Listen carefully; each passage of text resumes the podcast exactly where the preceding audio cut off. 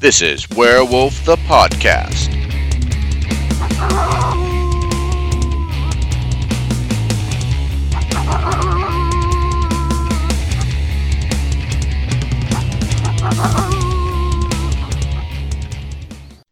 Imagine.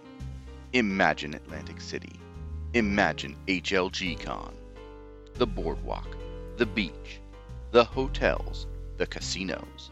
Imagine an old hotel, renovated, restored, open to the public in a way it never was before. Now imagine a series of quirky, intense, and interesting event rooms. Imagine the coolest bar you've ever wanted to host a LARP in, and that's the Showboat. HLG Con is happening October 12th to the 14th of 2018 in the Showboat Hotel and Resort in Atlantic City. We'll have LARP, tabletop, board games, and more. We've struck a deal with several LARP studios to run a blockbuster LARP, Pandemonium, that'll be unlike any other event in 2018. Find us on the web at hlgcon.com. Come join us. Imagine it, and we'll make it a reality. Welcome to the newest episode of Werewolf the Podcast. Today we're going to be reviewing Werewolf Player's Guide First Edition.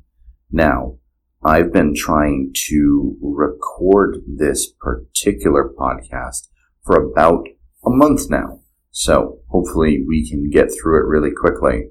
The Werewolf Player's Guide is the last book that we're going to be reviewing of the first edition books, and it came out in 1993, right before second edition dropped. So we're going to be talking about Werewolf Player's Guide. I'm going to do an episode on storytelling in first edition Werewolf, and then we're going to probably be hopping right into second edition stuff, which is really exciting. I'm looking forward to that. Now, this particular book has a ton of authors and people involved in the creation. I'm not actually going to go through and read them all, but highlights include um, Brucato, Sam Chupp, Mark Rein-Hagen, Andrew Greenberg, Teeuwynn, Travis Williams, and others. There's a ton of people that put time, love, and energy into this book. And with it being over 200 pages, and for first edition, that's a big book, you can see why. And this book includes a ton of content. It has eight chapters, an afterword, chart of gifts, story at the beginning. So there's a ton of material here uh, to touch on. The first chapter is expanded character creation options. You have the nature and demeanor section, which you have in the um, in the vampire rules, but you didn't have it right off in the werewolf rules. So they give it to you here if you want to kind of deepen the understanding you have for your personality of the character that you're creating. There's also a, a, large segment on merits and flaws, and this is the first time you have a large merits and flaws segment in one of these books. So, all of the merits and flaws that you're going to see in all of the later books are here. There are, of course, some that get changed, some that stay pretty much the same, some that get removed because they just don't make a whole ton of sense, but they're here as options if you want to dive into them. There are really some cool, I mean, in general, there's some cool merits, cool flaws, things to help you give your character options that are interesting to dive into. One of my favorites is banned transformation. It's something that I generally take for my characters, and I do so because I think that adds an interesting element that there's just this thing that keeps you from shifting forms. And it might be something like soothing music, or you can't change during the day, or if you can't see the moon. I think there's something thematically interesting about that. So, from a flaw perspective, that's one of my favorites that's in here. It uh, is a little bit different than it is in later editions, but not massively. So, one to check out if I were to pull out one and say, hey, check out this particular um, flaw. There are Garou flaws and merits. There are human flaws and merits here. There are physical, mental, social. There's just a ton of different stuff. It goes on for ages.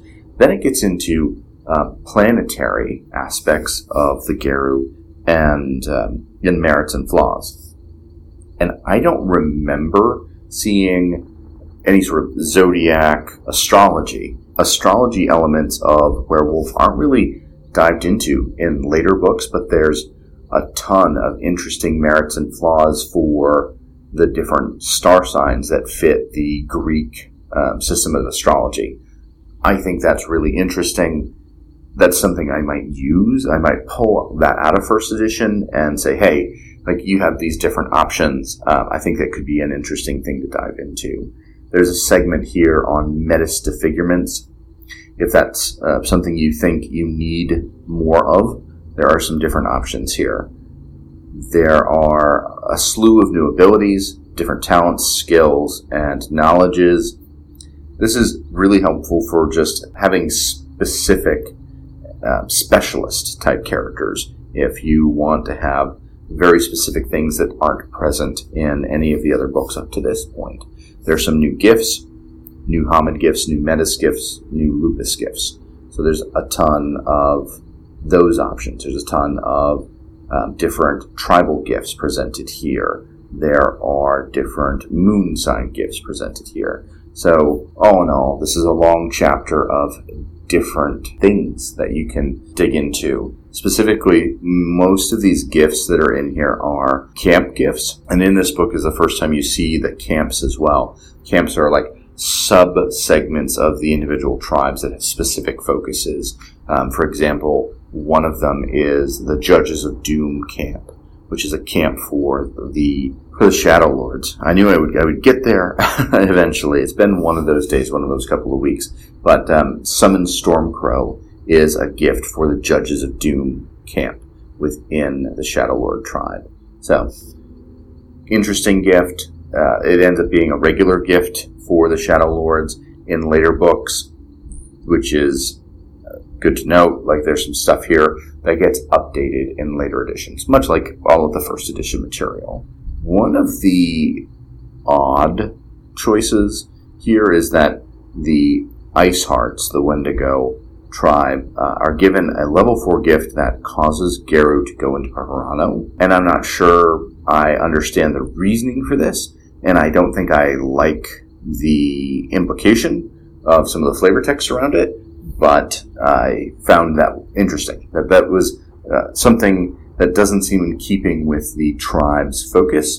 But if that's something you want to dive into, dive into the different camps, you can do so. There are different rites here. Uh, there are rites that, again, you're going to see some of these brought over into the core books later on because people realize, oh wait, no, these are kind of essential concepts to this tribe. We're going to bring that in. Then chapter two is specifically about the tribes and about the camps within the tribes. So you learn a little bit more about the individual tribes. And these are sort of like miniature tribe books. And since we're going to be reviewing the tribe books pretty soon, I'm not going to dive too deeply into each of these segments. But imagine all 13 tribes have them. They each have two to three camps at least. They explain a little bit more about the cultural elements of the particular tribe they focus in on the stereotypes of first edition. And I want to emphasize the stereotype nature because I think first edition's particularly bad for really leaning hard into stereotypes over more fluid cultural elements that uh, that you'll see a little bit in later editions. Of course, I don't think it ever gets perfect. Once this sort of thing's set down, it's hard to backtrack effectively and retcon things. Um, if they're kind of a built-in, already written about a tribe or a, um, a, segment of the IP, it's hard to dig in and change it as, as aggressively as we may want to do so. That said, chapter three, the Sept, and this is the first time you get some really in-depth information about what Garou society is outside of the module books, where module books kind of describe stories that happened around the sept and around moots and what those mean. But this gives you the structure for them. It gives you the structure of a moot. It talks about how they begin, the opening howl. It talks through all of the different steps that happen in a normal moot.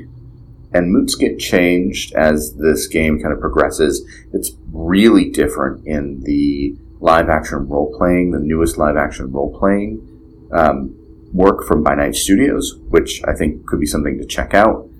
But you get elements here that are really essential to werewolf culture, how to run werewolf life for your characters. There's uh, information on litany and trials and what trials for litany violations look like.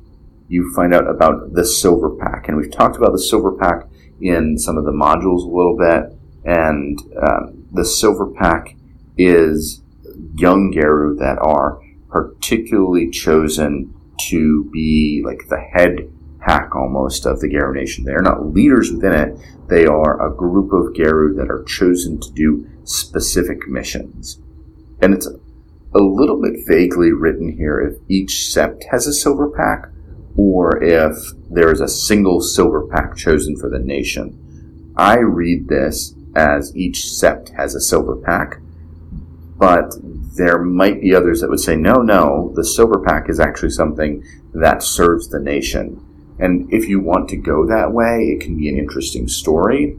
I'm not going to dive into the storytelling elements of that too much, but I think it's interesting to note uh, that you could do that with this.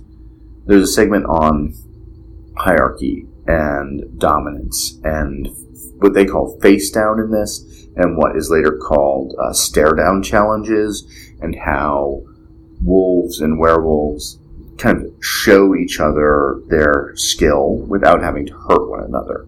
It's sort of reminiscent of the way some um, some warriors in Japan were supposedly able to decide who would win a combat based on how they drew their sword. That may or may not be apocryphal, but in the end, it's a non-lethal way of proving dominance.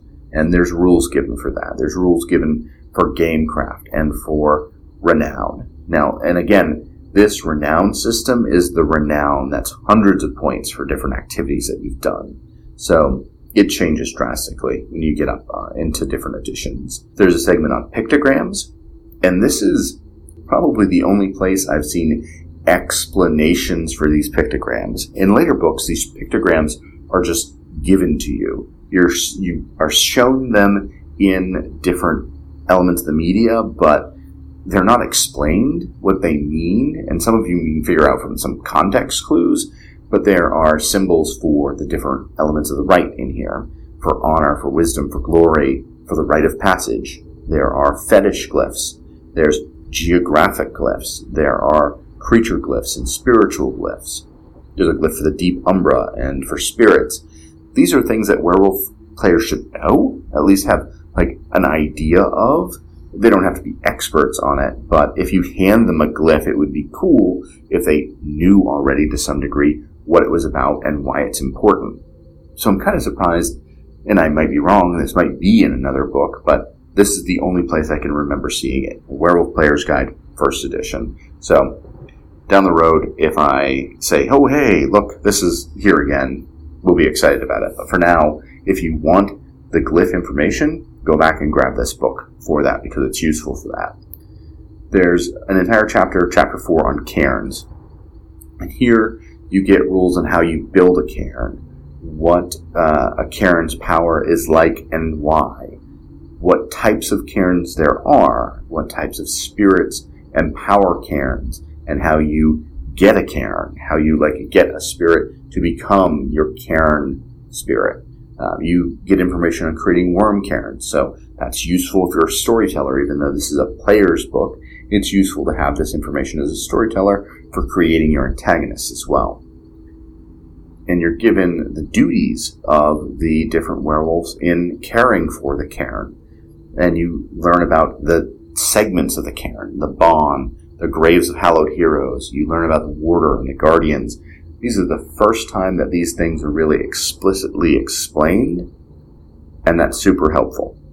It's kind of something that really should have been in the core book, if you ask me, but if you don't have that, you have it here, and it's good enough to dig into and pull that information out. Chapter 5 is on the Umbra. I'm not going to belabor the point because we actually already did the Umbra book, um, or it says Umbra in the chapter title, and then it gives you a list of fetishes and talens.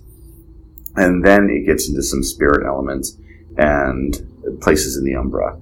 This is good if you don't also have the Umbra book and you want to have some of this information, but honestly, you should have the Umbra book. If you're running a story um, in Werewolf, and we'll talk about this in our storytelling episode, but I think the specific books you have to have as a werewolf storyteller are the core book, the player's guide, the Book of the Worm, and the Umbra book. We'll talk about that more, why I think that, in the next episode. So, chapter six is where things go different. They, I wouldn't say they go off the rails, they go in a different direction. Um, chapter six, they start talking about the Fera. And this is the first time the Fera are fully sort of described in Werewolf. There are some segments we talked about in the Amazon book and a couple of the other books where they're referenced. And this is where this review got kind of weird, where some of these books were, you know, put to me out of order. So I didn't review this prior to reviewing Rage Across the Amazon, but it's not a major issue. The point is, you have all of the different Fera presented here. You have the Nuwisha, the Were Coyotes. You have uh, all of the information you would need to play them. You have the Gurahl, the Werebears, all the information you would need to play them. And I'm not going to get into describing these different Fera now, but we will be going down the road into the different Fera books that talk about um, the different types of Fera themselves. But it's helpful to know that in first edition, if you're running a first edition game, that you could pull this out and you could run these um, characters pretty easily. Uh, there are I'm going through these just so you know what's in here, but all of them are here. The Corax, um, who are the Were Ravens, all the information you would need to play them, the different form informations, specific merits and flaws. So if you're interested in saying, okay, well, I want you to be able to play the Bastet, or I want um, to maybe use these as antagonists or different character options to pull in, that you could grab this player's guide and very easily do so. You have information on the Ratkin in here. You have, I think, everything, even including the Rokea. And I'm kind of I'm flipping through this while we're recording, so why it's a little bit oh, like here is the next thing. But the Mokole, the where alligators are in here. You don't have as much information as you'll get eventually in their breed book, but you have everything you would need to at least have these characters be present. Yeah, you have the Rokea, you have the Ananasi, and it's odd that the Ananasi are the last group reference in here because the rest of them are alphabetical. And I think that might have been, and this is just a guess, that they got created last as a um, as a group and they were like, okay, cool, we want to add these in. They had everything else already kind of laid out, and they dropped them in there. That's just a random guess, of course. Chapter 7 gets into systems, um, specifically how rage works, explanations of a little bit more about how rage works, using Vampire Second Edition, which has a different combat system, and utilizing that in Werewolf. So there was already some preparation for this is what Werewolf Second Edition is going to look like with what's presented in this player's guide. And remember, this player's guide came out not so long before Second Edition would have come out, so a lot of the updates that they've been making in the other game, in Vampire and probably Mage and things like that at this point, were at least hitting these books and they were going, okay, hey, like here's some other options. There's also a segment in here about creating klaives, and I think this is the most complete klaive creation system up until you get an entire book about creating klaives. And that's going to be a revised book. It was a very late revised book. Wasn't a, a, we'll talk about that when we get to it, but I don't uh, I don't think it was a great book, but we'll discuss it in more depth.